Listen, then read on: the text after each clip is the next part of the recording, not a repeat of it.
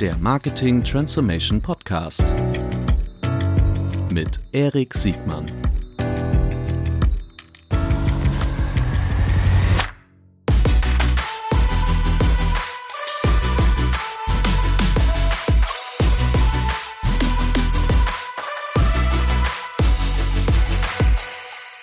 Herzlich willkommen zu einer neuen Folge des Marketing Transformation Podcasts. Heute mit Claudia Linsenmeier. Hallo Claudia. Hallo Erik. Ich freue mich sehr, dass du da bist. Ähm, du bist CMO von Salesforce. Salesforce ist ähm, einer der ganz großen Martech-Player, wenn nicht gar der Martech-Player, der gerade jetzt, zumindest für meine Wahrnehmung in Europa, das mit das größte Momentum hat. Deshalb freue ich mich sehr, dass du dir heute die Zeit genommen hast, mit mir ein bisschen über Salesforce an sich, aber natürlich auch über die Entwicklung äh, im Martech-Bereich zu sprechen. Und was mich ganz besonders interessiert, wie macht man eigentlich Marketing für ein Martech-Unternehmen? So, damit äh, schon mal so grob die Agenda gesetzt. Aber bevor wir reinsteigen, bitte Claudia, erzähl doch mal ein bisschen was von dir. Ja, hallo, schön, dass ich da sein darf. Ähm, mein Name ist Claudia Linsenmeier, du hast es gerade schon gesagt. Ich leite das Marketing bei Salesforce in Deutschland und bin schon wahnsinnig lange bei Salesforce, seit 13 Jahren. Das ist schon fast gar nicht so wirklich opportun in unserer Industrie. Aber das war eben die letzten 13 Jahre unfassbar spannend bei mhm. Salesforce. Wir haben äh, klein angefangen und da war Salesforce ein Startup, und ist heute sehr, sehr groß geworden. Wir versuchen immer noch so ein bisschen Start-up zu bleiben und uns diese DNA beizubehalten. Aber das ist so ein bisschen die Erklärung dafür, warum ich seit 13 Jahren in einem so einem Unternehmen bin und es macht nach wie vor wahnsinnig viel Spaß. Das hätte ich nie, also ich habe ehrlich gesagt Salesforce im Jahr 2007, das wären so bummelig 13 Jahre, ja. ähm, natürlich schon wahrgenommen, aber nicht wirklich als Startup, sicherlich mal als Startup in einem Bereich, nämlich in, in dem Bereich der, da wo ihr, glaube ich, herkommt, ne, aus dem eher offlineigen Vertrieb, so habe ich das ein bisschen despektierlich für mich wahrgenommen. Ähm, wart ihr da noch Startup 2007, ehrlich? Hm, wir haben, also uns gibt seit über 20 Jahren, seit, mhm. also 99 sind wir gegründet worden. Und wir waren in der Tat nie wirklich offline unterwegs, sondern mhm. es war ja nun die Vision von Marc, Marc Benioff, unserem CEO auch heute noch, als er Salesforce gegründet hat, war die Vision zu sagen, er möchte die Nutzung von Geschäftsunternehmensanwendungen, B2B-Software, so einfach machen, einfach und intuitiv, wie ähm, die Nutzung von Amazon, ein Buch mhm. zu kaufen. So mhm. muss sozusagen auch der Kauf- und Nutzungsprozess von Unternehmenssoftware gestaltet sein. Das war so die, das war die Idee und die Vision damals und ähm, hat es natürlich als Startup sozusagen gegründet zu zweit, also dieser Klassiker, dieser Startup-Klassiker und natürlich haben auch wir die Fotos, als er mit Parker Harris, seinem Co-Gründer, in einem kleinen Apartment in San Francisco ähm, war. Und ähm, genau, und angefangen hat das Ganze ähm, mit dem Bereich SFA, also mhm. Salesforce Automatisierung, also der reine Fokus auf das Thema Vertrieb. Mhm. Und ähm, Genau, genau, damit genau, beginn, das, begann die Reise. Ich glaube, das ist mal ein Missverständnis, dass, dass natürlich eure, eure Lösung schon immer digital und ich glaube, ihr wart ja die Ersten, die diesen Begriff Software as a Service irgendwie genau, ja. also praktisch in die Breite getragen haben äh, und sehr stark dann auch diese Themengebiete rund um äh, nicht nur Sales, sondern auch sehr schnell dann auch CRM äh, geprägt haben. Und dann in meiner Wahrnehmung seid ihr dann aus diesem ähm, die Automatisierung von, von Sales-Prozessen, die dann eher die Offline-Welt äh, erstmal angesprochen hat, seid ihr dann so nach und nach in die digitale Welt äh, rein, reingegangen, wie andere ja auch. Ne? Also das ist ja, da habt ihr ja nicht exklusiv, da Adobe war schon relativ früh durch einen, durch einen Einkaufsprozess dabei, die Oracles äh, waren da, alle haben immer darauf gewartet, dass SAP auch mal ins Online-Marketing einsteckt. Und Salesforce hatte gerade so in meiner Wahrnehmung in den letzten zehn Jahren ich weiß nicht, wann das anfing, aber auf einmal war dann Salesforce äh, in diesem gar nicht nur in dem engeren Begriff, sondern auch in dem breiteren, was also alles, was Marketing, die breitere Marketing-Automation angeht, dann war einmal einer der, der ganz gesetzten Player. Und ich glaube auch gerade die Entwicklungen der letzten Zeit haben auch irgendwie deutlich gemacht, wie, wie, wie stark ihr in diesem Geschäft mittlerweile seid. Ne? Ja, also die, die Entwicklung, die lässt sich eigentlich, ähm, das, es ist eine Evolution, mhm. wie sich sozusagen unser Angebot entwickelt hat. Wie gesagt, wir haben mit diesem Bereich SFA angefangen und nach einer Zeit kam dann der Bereich Customer Service dazu. Und wir haben Serviceprozesse, Callcenter und so weiter, Kundenservice mit abgedeckt. Mhm. Und dann kam als nächstes im Grunde genommen der Bereich Marketing dazu, aber auch wieder in Teilen. Mhm. Ähm, es gab verschiedene Akquisitionen und so haben wir so langsam nach und nach uns weiterentwickelt und uns aufgebaut und haben sozusagen das Thema Marketing, Online-Marketing, auch digitales Marketing aufgebaut. Was da wichtig zu verstehen ist, um, um das so ein bisschen, es gibt oft so diese Rückfragen, ja, was macht ihr als nächstes? Ähm, macht ihr jetzt auch ERP und so weiter? Mhm. Ähm, was wichtig ist, wir haben uns immer weiterentwickelt bei allen Anwendungen rund um den Kunden. Mhm. Also alle Anwendungen, die mit dem Kunden zu tun hat. Und das, das ist unsere DNA, da kommen wir her und da bleiben wir. Und insofern war sozusagen auch die logische Weiterentwicklung in den Bereich Marketing, den Bereich Marketing mit aufzunehmen, ist eine, eine, eine Entwicklung aus dem Markt heraus, ja, mhm. aus dem, ich weiß noch, äh, als iPad und iPhone und so weiter kamen, ja, dann war natürlich eine andere Erwartungshaltung von Kunden da und auch eine andere Erwartungshaltung von Kunden an Unternehmen, von denen sie kaufen. Mhm. Und damit kam natürlich über diese ganzen vielen Kanäle kam dann sozusagen als logische Konsequenz ja der Bereich Marketing, Social Media Marketing und Social Media, äh, Social Media Monitoring, mhm. Listening und so weiter, diese ganzen Bereiche. Mhm. Lass mich nochmal auf diese, auf diese Evolutionsstufen von, von so einem Startup blicken, die jetzt, also auch wenn das Startup ja schon 21 Jahre äh, alt ist, ist ja gar nicht, also witzig, ne? Für so einen klassischen Martech-Player, der so im Datenbankgeschäft groß geworden wäre, wären 21 Jahre gar nichts. Wenn du es nur aus der Online-Perspektive gucken würdest, würde ich sagen, da gibt es jetzt wenige Player, die wirklich schon seit 21 Jahren ähm, auf dem Markt sind.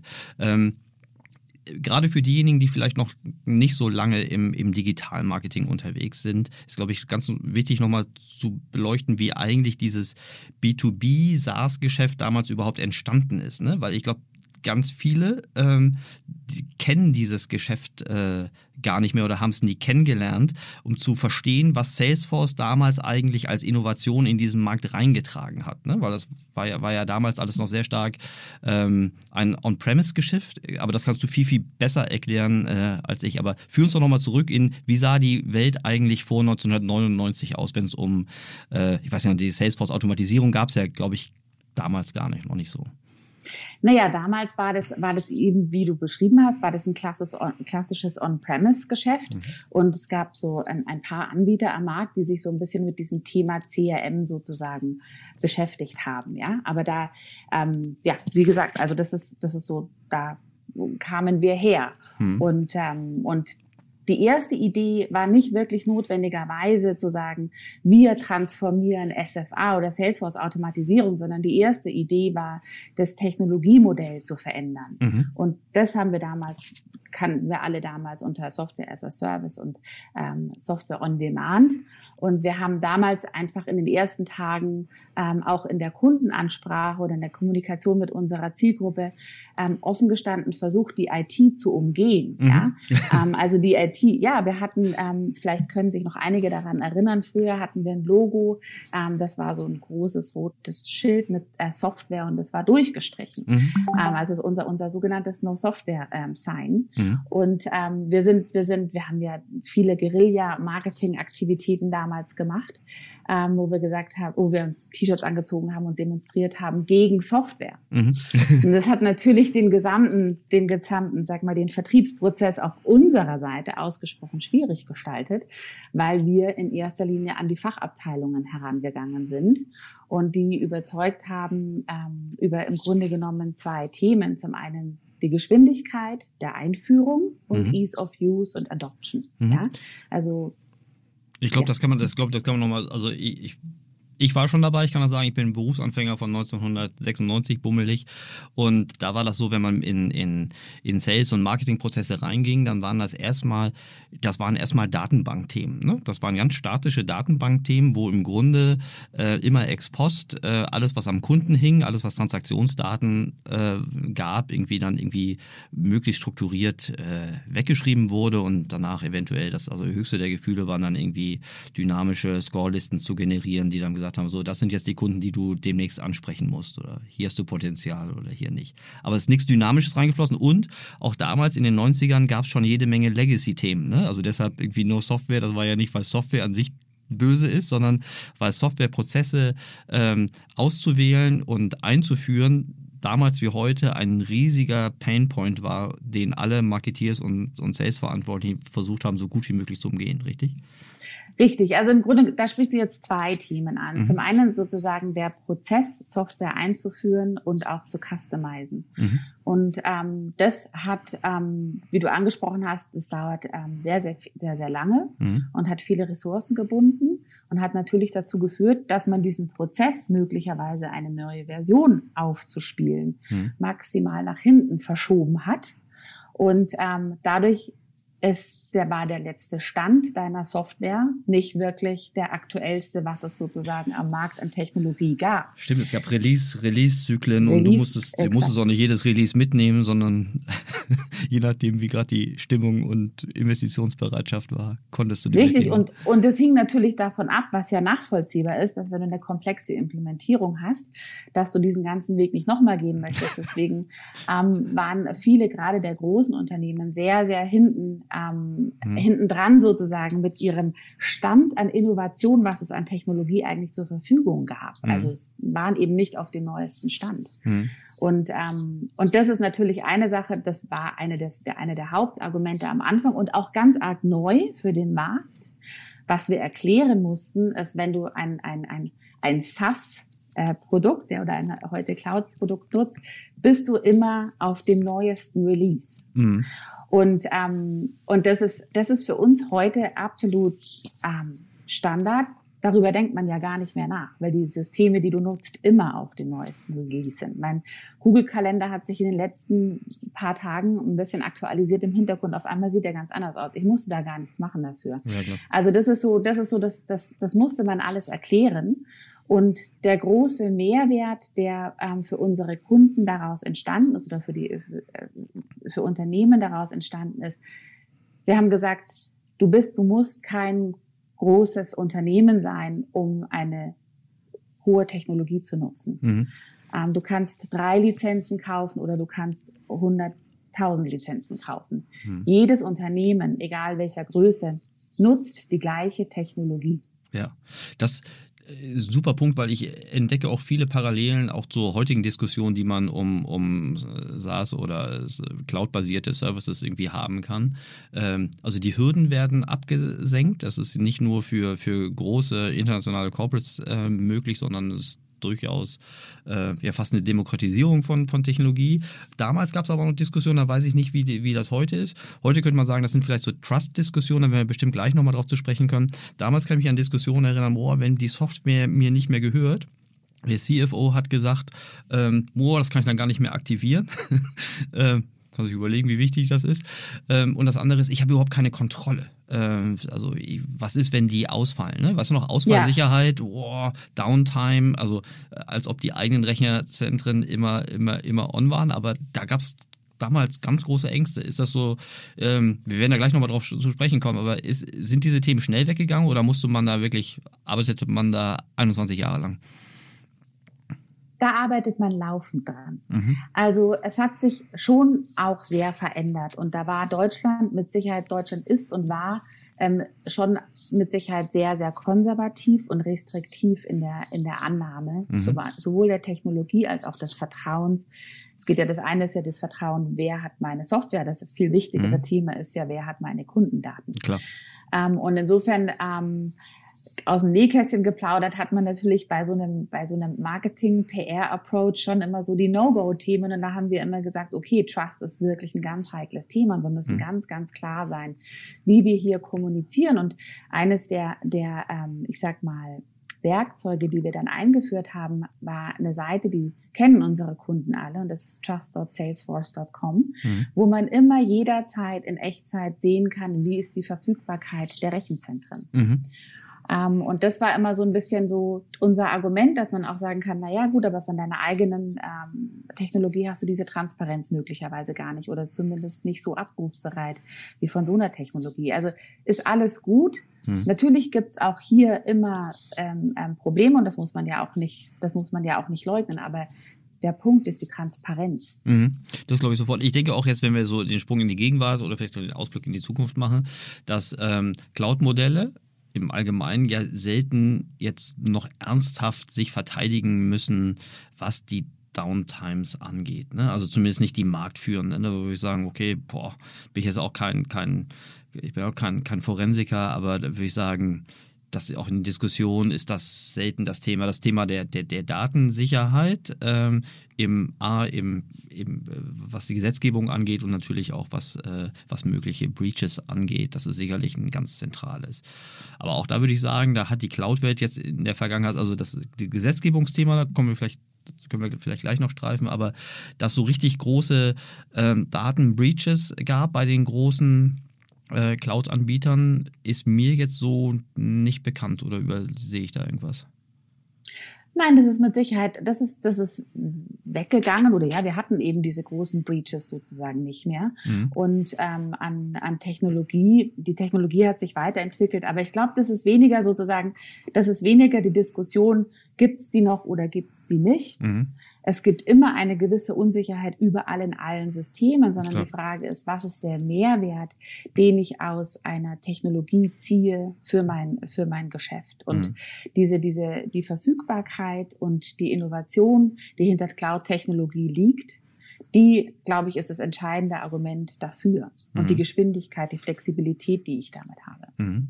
Jetzt ähm, ist es ja so, dass wir eben, eben Marketing und garantiert auch im Sales, weil im Martech ist es ganz bestimmt so, dass wir es mit einer Explosion an Komplexität zu tun haben. Ne? Ich glaube, es gibt wenige Bereiche, wo auf der einen Seite die, äh, der Wertschöpfungsbeitrag so zentral ist wie in Marketingtechnologie. Also ich glaube, das, kann, das ist schon längst nicht mehr nice to have. In jeder Kategorie ist das mehr oder weniger äh, das Instrument, wo man mit einer natürlich auch richtigen Organisationsaufstellung, mit den richtigen Köpfen richtigen Konzepten, aber Technologie ist äh, ein ganz zentraler Faktor, den mittlerweile jeder Unternehmensentscheider verstanden hat. So. Nur auf der anderen Seite die Technologie-Auswahlprozesse zu machen und die, die richtige Anwendung, die richtigen Implementierungskonzepte, die richtigen Use Cases zu haben, äh, das wird in mehr oder weniger in jedem Teilbereich immer komplexer. Und das ist vollkommen egal, ob ich da jetzt eher bei den, bei den äh, schnell wachsenden Unternehmen oder vielleicht eher in den, in den, auf die Incumbents gucke. Äh, die Herausforderungen sind ja, was Komplexität angeht, ich würde sagen, dramatisch gewachsen in den letzten Jahren. Jetzt ähm, du bist ja jetzt nicht auf der, auf der, auf der Produktseite, äh, sondern du bist ja mehr oder weniger dafür verantwortlich, dass ihr diese hochkomplexen äh, Lösungen äh, auch, auch wirklich sagen wir mal, kommunizieren könnt und auch in dem Markt durchdringen könnt, sodass praktisch diejenigen, die euch ähm, evaluieren, die einsetzen oder vielleicht weiter einsetzen, ähm, überhaupt richtige Transparenz äh, haben, welche Art von Lösung ihr ähm, äh, mitbringen könnt. Ähm, weil auch der Wettbewerb, unterstelle ich mal, äh, Martech ist ja kein Geheimtipp mehr, der Wettbewerb hat ja auch mehr oder weniger in allen Bereichen, also im Enterprise-Level als auch in den, bei den äh, eher jüngeren Unternehmen deutlich zugenommen. Also worauf ich eigentlich hinaus will, wie macht man eigentlich Marketing für so ein ho hochkomplexes äh, Lösungsuniversum, wie es Salesforce mitbringt? Also die Antwort, glaube ich, liegt ähm, in unserer Community. Wir nennen das diese Trailblazer Community. Mhm. Wir haben schon ganz am Anfang, als wir angefangen haben, das hat sich im Grunde genommen nicht verändert, war unser Rezept sozusagen an den Markt zu gehen, unsere Kunden mit den Prospects zusammenzubringen. Mhm. Damals haben wir das in Form von kleineren Veranstaltungen gemacht. Ähm, die sind natürlich immer mit der Zeit mitgewachsen und, ähm, und Veranstaltungen und Communities bilden und gründen ist sozusagen die DNA oder das ist das Core-Element im Marketing bei Salesforce. Jetzt in zwei Wochen mhm. wären wir eigentlich alle in San Francisco, wenn dieser, dieser kleine Virus nicht wäre und würden uns ähm, zur Dreamforce treffen. Mhm. Das ist, das ist die jährliche Konferenz sozusagen. Früher haben wir sie in der Tat auch noch Entwicklerkonferenz genannt. Das mhm. ist sie natürlich bei lang. Das haben wir alle gemacht, nicht. genau. Das war ja. ja, genau. Wir kennen sie alle. Mhm. Wer aber mal dort war, weiß, das ist keine Entwicklerkonferenz, sondern das ist wirklich so, ich meine, unser Marketingname dafür ist Community of Trailblazers. Mhm. Ähm, aber das ist es. Es kommen da, es melden sich über 170.000 Leute weltweit an und mhm. fliegen da eine Woche nach San Francisco, mhm. um sich auszutauschen mhm. und zu treffen. Und ähm, zu deiner Frage, was macht, was, was reduziert sozusagen die Komplexität oder wie gehen wir mit dieser Komplexität im, im, im Marketing um? Mhm. Man, wir, wir erklären es gar nicht selbst, sondern wir lassen, wir bringen diese Community zusammen und die mhm. Community tauscht sich aus. Und was daraus entsteht, ist noch ein weiterer Punkt und das ist auch noch ein ganz wichtiges Element dazu, wie sich Salesforce entwickelt hat. Diese Community gibt Salesforce zurück. Also wir sind sozusagen Teil dieser Community. Die, die Trailblazer tauschen sich aus, bringen Ideen ein. Und alles von unseren Produktreleases, da gibt's drei davon im Jahr, basieren mhm. auf diesem Feedback aus dieser Trailblazer Community. Mhm. Es gibt eine, eine Seite, Idea Exchange nennt sich die. Mhm. Und da geben die, unsere Nutzer und unsere Kunden ihr Feedback ein. Mhm. Und die ist ganz essentiell für die weitere, ähm, für die Gestaltung der zukünftigen Releases. Mhm. Das ist sicherlich auch ein Riesenvorteil eures Geschäftsmodells, dass man, dass man diese Kundenzentriertheit, die, also zum A muss man die wollen, das verstehe ich. Ähm, man muss sie sich auch leisten können und man muss natürlich auch ein Geschäftsmodell haben, was, was so was dann auch so einen gemeinsamen Nenner hat, dass sich auch eine Community austauschen kann. Ne? Also die müssen ja von der Anwendung her vergleichbar sein, die müssen ihr, ihre Beobachtungen teilen können, also dürfen sowieso ist notwendig, aber sie müssen auch fachlich in der, in der Lage sein, äh, das zu teilen und die Freiheit haben, das, das, das zu tun. Äh, ich verstehe das für die Produktentwicklung, verstehe ich das sofort. Für die für die Marketing- und Vertriebsentwicklung, klar, wenn man mehr oder weniger schon so eine Marktposition hat wie Salesforce, kann ich mir vorstellen, gibt es dann irgendwann auch so einen Kamineffekt. Ähm, ich stelle mir nur so vor, mh, hm, das ist ja auch in gewisser Weise auch, äh, man gibt ja auch Kontrolle ab. Ne? Also wenn du jetzt zum Beispiel, also soll ja auch passieren. In anderen Unternehmen passiert das auch regelmäßig. Ich weiß nicht, ob es euch schon mal passiert, dass zum Beispiel irgendwelche Releases nicht so funktionieren wie, wie, wie gedacht. Und dann gibt es ja Gegenwind, um es mal vorsichtig auszudrücken. Und wenn man Trailblazer-Marketing richtig macht, und das traue ich euch sofort zu, dass ihr da äh, keine, keine weiteren äh, Filter irgendwie aufbaut oder Hürden irgendwie aufbaut. Aber dann kriegt man auch mal so einen Blaze äh, ins Gesicht und muss damit umgehen können. Und das habt ihr schon immer so gelernt? Also ist das in eurer 1.0 DNA schon so eingebaut, dass ihr einen Community-Gedanken habt und dass ihr, dass ihr live und ungefiltertes Feedback in allen, also vom Vertrieb über das Marketing bis in die Produktentwicklung hinweg äh, zu spüren bekommt? Ja, also ich muss sagen, dieses Community, diese Communities ähm, aufzubauen, muss man sich trauen. Mhm. Und, ähm, und wir trauen uns das, mhm. weil wir, ähm, wir sind ein relativ, also wir sind ein sehr, sehr stark wertebasiertes Unternehmen. Und eines unter, einer unserer Unternehmenswerte, wir haben vier, mhm. ähm, haben wir schon angesprochen und das ist natürlich die Nummer eins und das ist Trust. Mhm. Ähm, aber ein weiterer Unternehmenswert ist ähm, Customer Success. Das heißt, nur wenn unsere Kunden erfolgreich sind, können ja auch wir erfolgreich sein. Wir wachsen mit diesen Kunden und das ist wiederum ein essentieller Teil einfach des Technologiemodells oder eine, mhm. eine logische Konsequenz aus diesem Technologiemodell, mhm. aus Cloud. Wenn die Kunden, die unsere Software nicht nutzen oder unsere Lösung, unsere Plattform nicht nutzen, nicht erfolgreich sind, können wir nicht weiter wachsen. Mhm. Also insofern sage ich ja, es ist, es ist ähm, man muss es sich trauen und wir trauen, sie, wir trauen uns, diese Community zusammenzubringen. Und bei dieser Anzahl von Trailblazern, Dreamforce ist ja mhm. sozusagen nur ein physisches Beispiel, mhm. ähm, ist eine Kontrolle der Botschaft absolut nicht möglich und das ist auch absolut nicht gewollt von uns. Ja. Sondern die, sondern die Antwort darauf ist einfach Trust and Transparency. Ja, Geht, mhm. wir gehen transparent mit diesem Feedback um. Mhm. Idea Exchange ist eine absolut für jeden zugängliche. Du kannst heute auf diese Plattform gehen mhm. und sehen, was die Kunden über unsere Produkte, über die Nutzung sagen und was sie gerne anders hätten. Mhm. Wird das moderiert? Nein, es ist, jeder gibt, es, äh, gibt sein Feedback mhm. dort ein und es mhm. wird äh, gesammelt mhm. und in die Releases eingebaut. Okay. Es wird natürlich mhm. geantwortet und so mhm. weiter. Mhm. Genau. Okay. Die, äh, jetzt hast du mich neugierig gemacht, jetzt kenne ich schon zwei der Werte. Was sind denn die anderen zwei? Also die vier Unternehmenswerte sind Trust, Customer Success, also der Kundenerfolg, Innovation und Equality, also die Gleichberechtigung alle Mitarbeiter, alle unsere Stakeholder und Shareholder.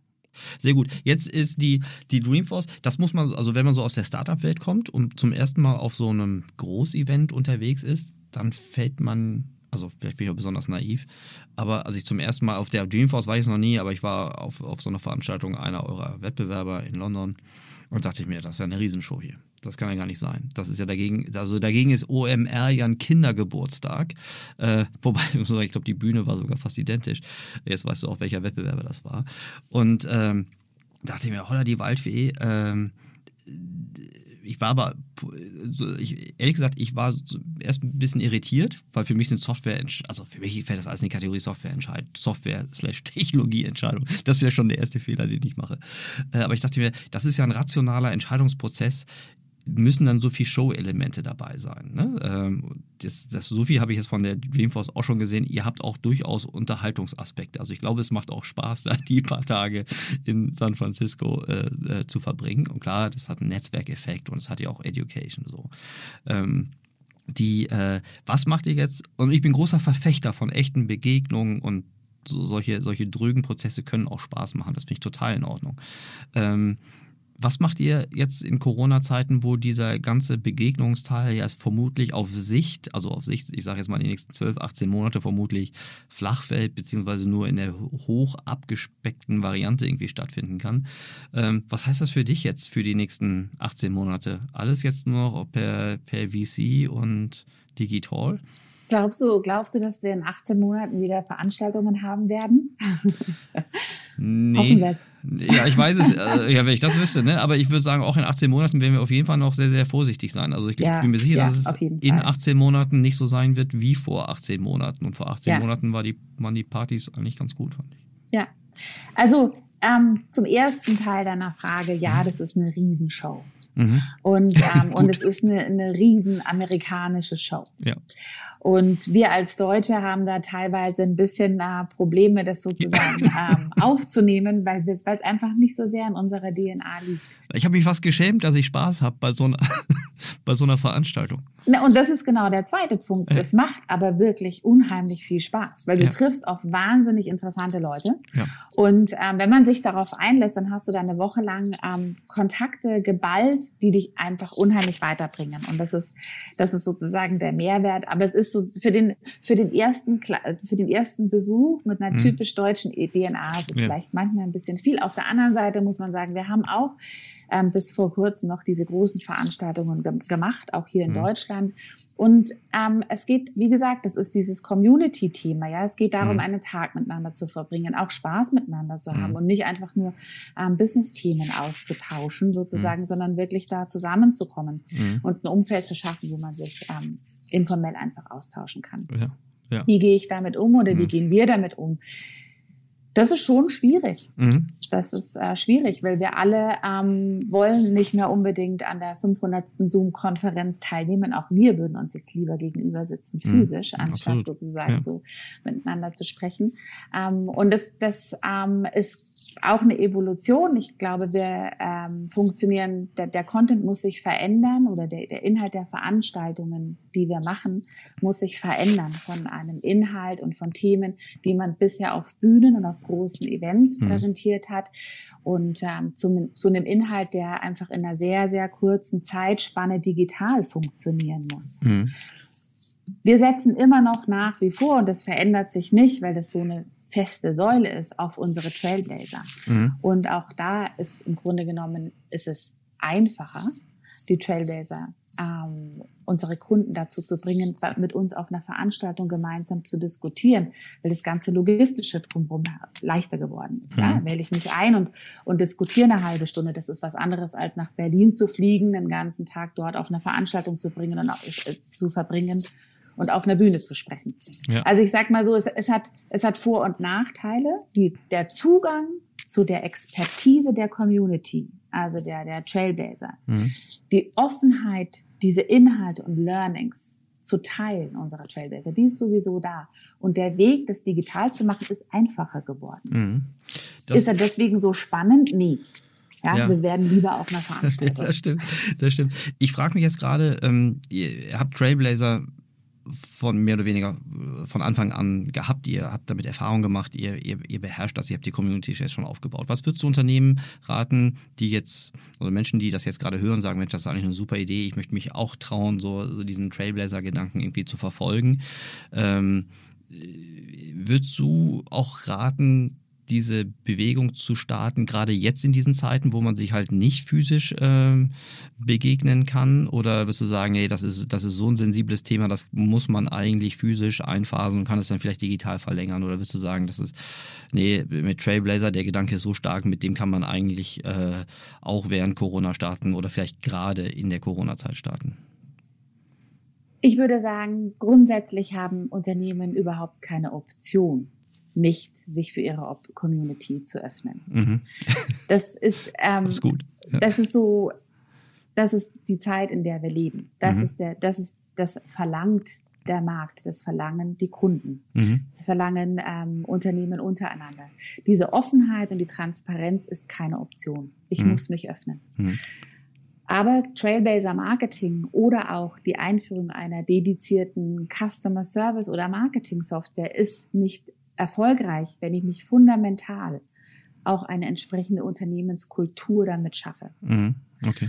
Und das ist, glaube ich, eher so die Frage, die sich Unternehmen stellen müssen. Welche Kultur möchte ich in meinem Unternehmen haben? Habe ich wirklich eine Customer-Centric Kultur? Ist mhm. in allen meinen Bereichen fundamental verankert. Mhm. Oder habe ich, und das ist, glaube ich, der Wandel, wo wir in unterschiedlichen Märkten unterschiedlich stark uns fortbewegen, habe ich eine produktzentrische Organisation. Mhm.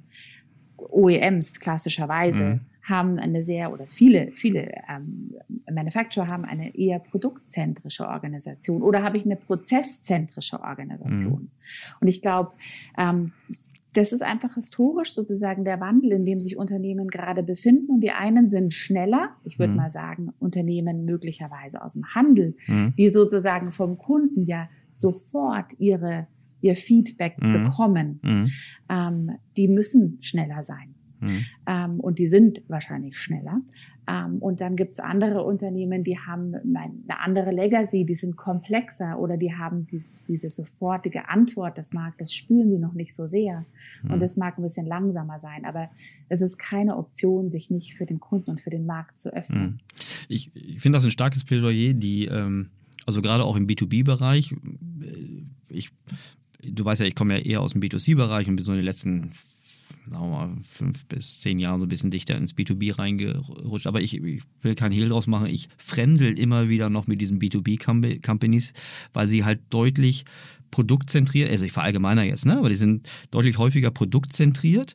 Äh, und das Witzige ist, die wissen gar nicht, wie sehr sie produktzentriert sind, ähm, äh, weil alle sagen, das sagt ja keiner nein, ne? alle sagen, wir sind äh, Kunden im Mittelpunkt stellen, ne? kundenzentriert. Das ist also, das hat jeder irgendwie auf seiner äh, auf seiner Prioritätenliste ganz oben, aber die haben vermutlich auch die falschen ben Benchmarks, um überhaupt zu verstehen, äh, was sie eigentlich noch für für für Luft nach oben haben, um wirklich zu einer echten kundenzentrierten Company zu werden egal ob jetzt OEM. Also da gibt es, glaube ich, ganz vielfältige Beispiele. Mal abgesehen von dieser Kulturfrage, hast du so Beobachtungen, wenn du, du siehst ja auch sicherlich viele Unternehmen in unterschiedlichen Situationen mit unterschiedlichen Reifegraden, was, äh, was, was diese Kundenzentrierung angeht. Aber gibt es so so ein paar Frühindikatoren, wo du das Gefühl hast, ja, das sind eigentlich Unternehmen, die ja sicher diesem Thema, egal ob es jetzt um die Technologie oder um, um, um, um, ein, um ein, äh, eine konzeptionelle Frage geht, aber hast du so neben dieser Kulturfrage so, so Frühindikatoren, welchen Unternehmen diese Kundenzentrierung schneller gelingen wird und welche sich dann deutlich schwerer tun werden? Gibt es da so Frühsymptome? Symptome weiß ich nicht, aber ich weiß auf jeden Fall, dass es sich nicht die Marketingorganisation ausdenken kann. Mhm. Also ich denke, ähm, es ist ganz klar, dass das das ist und das ist bei Salesforce der Fall und mhm. es ist bei vielen anderen Unternehmen, die Kunden sind von Salesforce auch der Fall.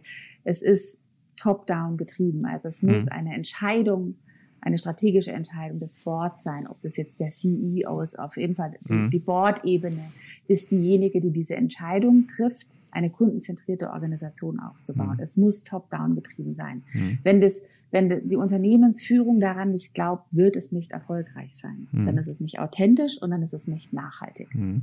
Ich habe manchmal, ich, also finde das total nachvollziehbar, auch gerade diese, diese Deutlichkeit, dass nicht nur top-down, sondern dass es im Grunde im Board schon anfängt äh, oder auf der Gesellschafterseite äh, etc. Ähm, manchmal bin ich nicht ganz sicher, ob auch die Board, Gesellschafter oder Vorstandsebene auch die Konsequenzen äh, so richtig äh, bewusst vor Augen hat. Ne? Also weil zu dem Ziel da würden wir alle Ja sagen. Dass das aber nicht so leicht erreichbar ist und dass dafür zum Beispiel auch Investitionen und noch Umstellungen, also dazu gehören ja auch Blut, Schweiß und Tränen. Ne? Das ist ja nichts, was, ich kann ja nicht sozusagen das Beste aus beiden Welten haben. Ne? Eine, eine, eine, die Sicherheit und die Deckungsbeiträge einer, einer, einer der vergangenen äh, Welt und gleichzeitig diese Kundenzentrierung mit der ganzen Unsicherheit und vielleicht auch äh, unterschiedliche Margensituationen in meinem Geschäftsmodell. Ähm, Jetzt wollen ja oft immer das Beste von beiden haben. Was sagst du denen, um denen wirklich die Lust zu machen? Oder machst du vielleicht auch mal Angst und sagst, was sind eigentlich die Konsequenzen äh, der Unterlassung, also wenn ich auf Kundenzentrierung verzichte? Also ich glaube, die Angst, die möchte ich nicht schüren und ich glaube, die spüren auch alle Unternehmen. Also Angst würde ich das nicht unbedingt nennen, mhm. aber ich sage mal, diesen Druck vom Markt, den spüren, mhm. den spüren alle Unternehmen. Mhm. Und, ähm, und tragischerweise jetzt natürlich noch viel, viel mehr aufgrund der Situation, in der wir sind. Ja? ja. Also, dass, dass ähm, dieser, diese Transformation passieren muss, hm. ist klar. Und dass ich mich öffnen muss für den Kunden, um ihn überhaupt noch zu erreichen, hm. spüren hm. jetzt die Unternehmen auf eine sehr, sehr schmerzhafte Art und Weise. Leider. Hm. Ähm, insofern, ich glaube, dafür, dafür gibt es keine Option. Ähm, und zum anderen muss ich sagen, was, was was überzeugt, um sich zu öffnen? Oder was, was sage ich Mensch oder Unternehmensleitungen oder Unternehmen, wenn sie darüber diskutieren, möchten sie sich öffnen oder nicht?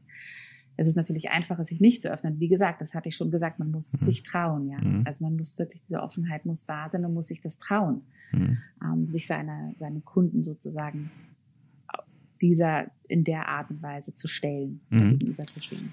Du sagst, du sagst, wie findest du recht, dass äh, die Zeichen jetzt im Markt ja schon, schon deutlich sind. Ne? Da muss man jetzt nicht mehr ganz genau hingucken, sondern man sieht ja diese, ähm, auch die Negativbeispiele, die sieht man jetzt deutlich. Ne? Und Corona ist da vermutlich äh, auch etwas, was auf der, auf der Zeitachse uns nochmal mächtig beschleunigt hat in der, in der Selektion. Das ist ja brutaler Darwinismus vermutlich. Ähm, hast du auch so Positivbeispiele, die du so gerne anführst, wenn du, wenn du äh, so diese Lust machen möchtest, um diesen Weg zu beschreiten, oder bleibst du da lieber im, äh, so äh, idealtypisch äh, von der Konzept- und Kulturidee äh, geleitet? Naja, es gibt Unternehmen, die jetzt ähm, aus unserer Kunden, äh, von unseren mhm. Kunden, die einfach schon sehr, sehr lange mit Salesforce zusammenarbeiten. Und da gibt's große Unternehmen, DHL beispielsweise, mhm. die, ähm, die ihren, ihren Customer Service mit, ähm, mit Salesforce ähm, managen, mhm. die natürlich ein unheimlich hohes Volumen ähm, mhm. von einem Tag auf den anderen gesehen haben mhm. und ähm, aufgrund ihrer äh, relativ schnell einfach nach oben skalieren konnten. Ja, die mhm. haben einfach ganz schnell eine Antwort darauf gefunden, dieses Volumen technologisch in ihren Kundencentern und so weiter abzu, abzufangen und abzubilden weil sie schon sehr, sehr lang ihre Prozesse mit Salesforce machen mhm. und da natürlich jetzt einfach nach oben skalieren konnten. Also da gibt's gibt's einige Beispiele. Letzte, vorletzte Woche hatten wir ein Event, Salesforce Live, da hat ähm, Zalando gesprochen mhm. und hat ähm, darüber gesprochen, wie sie in dieser Situation relativ schnell ihre ganzen Kundenservice-Prozesse umstellen konnten. Mhm. Also also das sind also Prozesse, die aber alle schon natürlich schon, schon vor dem März 2000 irgendwie äh, unterwegs waren. Aber ähm, ja.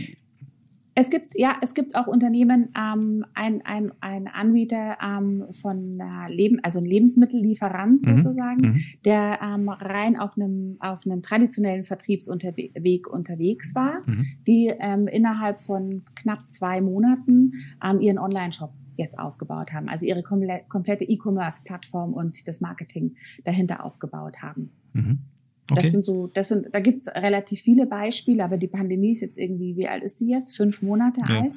Ähm, wir haben so ein bisschen gesehen am Markt, natürlich musste jeder erstmal sich sortieren. Mhm. Und, ähm, und vor allem sie hat sich darauf konzentriert, die Mitarbeiter natürlich äh, zu informieren und ein sicheres Arbeitsumfeld zu bieten. Mhm. Und dann, ähm, das war so ein bisschen die, diese erste Phase. Mhm. Und die zweite Phase ist ähm, dann jetzt, wie wachse ich wieder in diesem neuen Umfeld? Ja. Und das ist das Momentum, das wir gerade sehen. Ein anderes Beispiel in dem Zusammenhang ist auch ganz spannend, was so ein bisschen die Flexibilität und auch die Schnelligkeit dieser Plattform und der Technologie zeigt, ist, ähm, ist das Produkt work.com. Mhm. Ähm, wir haben eine Kooperation mit, in der Kooperation mit Siemens auch gemacht, ähm, wo es darum geht, wie können Unternehmen ähm, ihre Offices sicher zur Verfügung stellen, ja, Shift mhm. Management und so weiter. Wie stelle ich, wie fahre ich denn meine Offices wieder hoch? Mhm. Und wie stelle ich gleichzeitig sicher, dass da nichts passiert? So wie die Bürger. Und, mhm. Genau. Und das ist so ein, das ist so ein Beispiel dafür, wie wir mit dem Kunden auch zusammen ein Produkt entwickelt haben in kürzester Zeit auf der Plattform, voll integriert mit allen anderen Anwendungen, mhm. was einfach eine, innerhalb von sechs oder acht Wochen ähm, auf den Markt gekommen ist. Mhm. Also meine Prognose wäre ja auch, dass die neben dieser, diesen zwei Wellen, mit denen wir es jetzt leider zu tun haben, die ja sehr stark davon geprägt waren, irgendwie Sicherheit herzustellen, Systeme am Laufen oder zum Laufen zu bringen, äh, dass wir eine Renaissance des, äh, des CRM-Marketings haben werden, weil äh, gerade jetzt mit den neu verteilten Märkten, die sicherlich in, in Summe für alle Direct-to-Consumer-Geschäfte irgendwie gewachsen sein werden, wird vermutlich der Retention-Prozess immer, immer immer, wichtiger werden, um gerade auch die so gewonnenen Kundenerfahrungen irgendwie nicht wieder zu verlieren. Also die Erfahrung verliert man ja nicht, aber sozusagen die Kundenbindung nicht wieder zu verlieren äh, in Zeiten, wo wir dann hoffentlich bald wieder eine Normalisierung haben. Glaubt ihr auch, dass, also man könnte ja so, die, die Marketingprozesse werden ja oft nochmal in diese eher akquisitorisch äh, geprägten Prozesse unterteilt und in die Retention getriebenen, also alles, was eher bindungsseitig ist. Und ähm, so Köpfe wie Scott Galloway sagen ja schon seit mehreren Jahren, dass eigentlich der akquisitorische Prozess überbewertet ist, während der Retention-Prozess immer noch zu wenig Fokus hat. Und ich stimme den aus meiner Beobachtung, meiner Erfahrung auch total zu, äh, gerade weil es auch eine unterschiedliche Ehrlichkeit gibt, wie groß und wie profitabel überhaupt noch akquisitorisch äh, äh, gewonnen werden kann. Also dadurch ja. verschiebt sich doch auch schon ganz automatisch der Prozess auf die Retention-Themen, oder?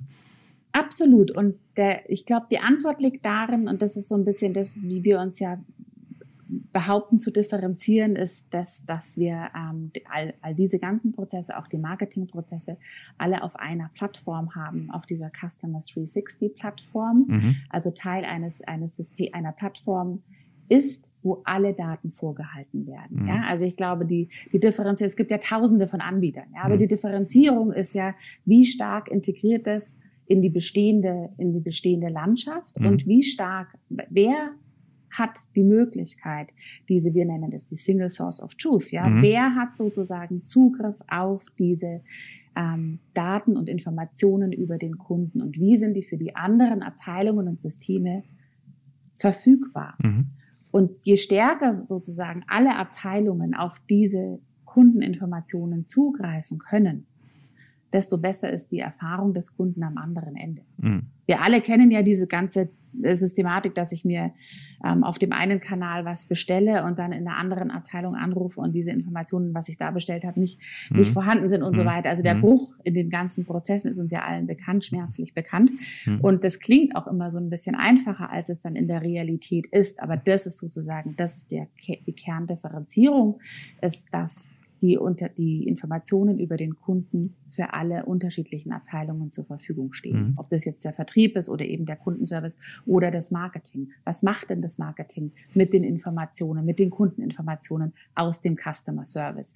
Wie gut kann ich denn meine ganzen Prozesse aussteuern, mhm. wenn ich auch noch die Informationen aus dem Customer Service zur Verfügung habe? Mhm also gerade organisatorische, also die, die, Kombination aus dem richtigen organisatorischen Einsatz und die, das technologische Unterstützerkonzept dazu zu haben, das ist sicherlich noch eines der, in vielen Unternehmen noch eines der, der großen Hebel, die noch äh, äh, zu ziehen sind.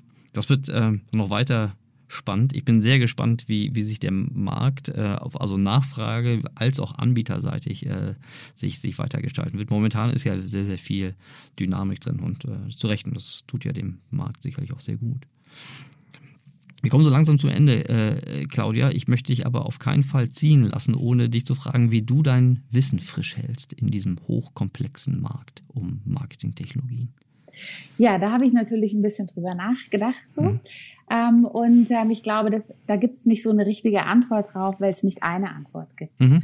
Und man muss so ein bisschen, für mich ist es so, ich unterscheide ähm, schon sehr stark, was meine, was mein Wissen, mein berufliches Wissen, mein Fachwissen mhm. betrifft mhm. sozusagen und meine, meine Lebenswelt im mhm. Beruf mhm. und zum anderen auch das Private und wo ich da meine Inspiration herziehe. Mhm. Mhm. Und ich glaube, ähm, beim, äh, im Beruflichen ist es definitiv so und gerade im Marketingumfeld, die jungen Talente, die da reinkommen, gerade in unseren Markt reinkommen, sind für mich hoch faszinierend. Mhm. Und der Austausch, ähm, wir haben natürlich wie alle Unternehmen auch ein ganz umfassendes Mentorenprogramm und so weiter. Selbst wenn ich selbst Mentor bin mhm. für meine Mentees, ich lerne da mehr von denen als die von mir. Also das ist wirklich ja, super spannend. Ja. Ich liebe das. Ich, ich mhm. finde das ganz, ganz toll, was, was ich da lernen kann mhm. von diesen jungen Talenten. Mhm. Und ähm, und zum anderen, und, und privat ist es ganz anders gelagert, muss ich sagen. Nicht so, dass ich mich nicht mit jungen Talenten mhm. beschäftige privat, aber es mhm. ist so, dass ich da einfach versuche, aus meiner ähm, beruflichen Lebenswelt etwas rauszutreten. Und mein, mhm. mein privates Umfeld ist ganz anders gestaltet, ähm, auch von deren beruflichen Hintergrund als mein, mein berufliches natürlich. Und da hole ich unheimlich viel Inspirationen, wenn ich mich mit Leuten unterhalte, die in sozialen Berufen tätig sind. Mhm. Gerade jetzt in dieser Zeit ja, mhm. ist das einfach wirklich hochspannend und das hält einen flexibel. Mhm. Durch und, diese ähm, Heterogenität. Ja, ja mhm. genau. Spannend. Ich finde ähm, auch super, also ich, ich, fand beide spannend, aber auch, dass, ähm, dass du das Mentorenprogramm so, so positiv äh, bewertest. Äh, dass du, also mir geht das auch so, dass äh, vermeintlich, äh, sagen wir der Wissensaustausch ja ähm, beim Mentorenprogramm eher eindirektional ausgelegt ist, äh, dass man gerade von, diesen, von dieser jungen Generation noch sehr, sehr viel lernen kann. Absolut, ja. ja. Das ist ganz arg spannend für uns. Wie, mhm. und äh, du hast ja gesagt, dass du aufgehört hast, in, in nationalen Grenzen zu denken. Das heißt, euer Mentorenprogramm, ist das, ist das auch äh, länderübergreifend? Absolut, ja. Also mhm. ich habe eine, derzeit habe ich zwei neue Mentees mhm. und eines ist eine Kollegin aus den Emerging Markets, mhm. ähm, ähm also in Osteuropa und, ähm, und das andere ist eine Kollegin aus Irland. Mhm. Das sind jetzt in erster Linie ähm, europäische Kollegen, aber ich habe meinen Mentor beispielsweise in den USA sitzen. Also mhm. wir haben dieses Mentorenprogramm ähm, weltweit aufgesetzt. Und solange es mit den Zeitzonen funktioniert, was für uns in Europa ja ganz angenehm ist, weil es in mhm. beide Richtungen sozusagen ja, funktioniert, ähm, ist das ist das auch so angedacht, dass es dass es international funktioniert. Und das ist super spannend das ist ja, äh, das ist ja im, im, Grunde gleich doppelt gut. Ne? Du hast dann die, die Erfahrung aufgrund der, der anderen Generation oder der anderen Lebensphase, die die teilweise haben, wenn sie wirklich ähm, vielleicht am Anfang ihrer Karriere äh, sind und zudem auch noch die, die nationalen oder geografischen Einflüsse, die jeder so ja. Und, und was natürlich auch damit noch mit dazu kommt, ist, wir, ähm, die Art und Weise, wie wir uns austauschen, ist immer rund um den Trailblazer. Mhm. Also wir ähm, sind immer alle, weil das eben, wie gesagt, unsere Unternehmenskultur ist, auch diese Gespräche finden immer über, über Kunden statt, die wir mhm. getroffen haben, die wir kennengelernt haben. Mhm. Und auch da das natürlich unheimlich fruchtbarer Austausch. Mhm. Auch interessant, ne? weil viele, also äh, man soll ja nicht verallgemeinern, ne? aber viele Diskussionen finden dann immer so über so interne organisatorische Herausforderungen oder Hürden oder Ärgernisse irgendwie statt. Aber dass man sich strukturiert oder auch nicht strukturiert, aber über Kunden unterhält, ist ja eher etwas, ähm, was man ja auch, ähm, wozu man ja eine Organisation und Mitglieder dieser Organisation auch ermutigen muss. Ja. Äh, super spannend. Super, ich habe wahnsinnig viel von dir gelernt. Äh, vielen Dank. Ähm, das Konzept des Trailblazer Marketings, das kannte ich, ich kannte das vom Lesen, von der Dokumentation. So, das ist ja auch kein es ist ja kein ganz, ganz neues Konzept mehr, aber dass es so konsequent gelebt wird, ähm, das ist mir noch nicht so oft untergekommen und vor allen Dingen auch noch glaubwürdig gelebt wird, weil das, äh, äh, das habt ihr ja auch in euren kurzen 21 Jahren bewiesen, dass ihr, äh, dass ihr also äh, von diesem Startup zum absoluten Big Five Player im, im Martech äh, auf, aufgestiegen seid. Da gibt Dann euch der Erfolg schon ein bisschen recht. Ja, dann hoffe ich, dass wir bald wieder Veranstaltungen machen können und dann kommst du mal vorbei. Ja, da bin ich gespannt. Ähm, sehr, sehr gerne. Ähm, bin gespannt, ob es 18 oder 36 Monate dauern wird. Aber hey, ein gutes Konzept kann auch 36 Monate warten. Oder online funktionieren. Oder genau. online funktionieren. Das ja. kann ja auch sein, dass äh, ja. wir, wir da noch so kreativ werden, äh, dass, wir, dass wir auch mit der die Zufriedenheit für diese Online-Formate, weil wir sie nicht mehr gegen physische Formate benchmarken, höher wird. Sehr gut. Liebe Claudia, ganz, ganz herzlichen Dank. Äh, ich äh, wünsche dir und deinem Unternehmen viel, viel Erfolg und ich freue mich auf den nächsten Austausch mit dir. Super, vielen Dank. Es hat viel Spaß gemacht. Danke, Danke dir. Erik. Gruß nach München. Danke. Tschüss. Tschüss.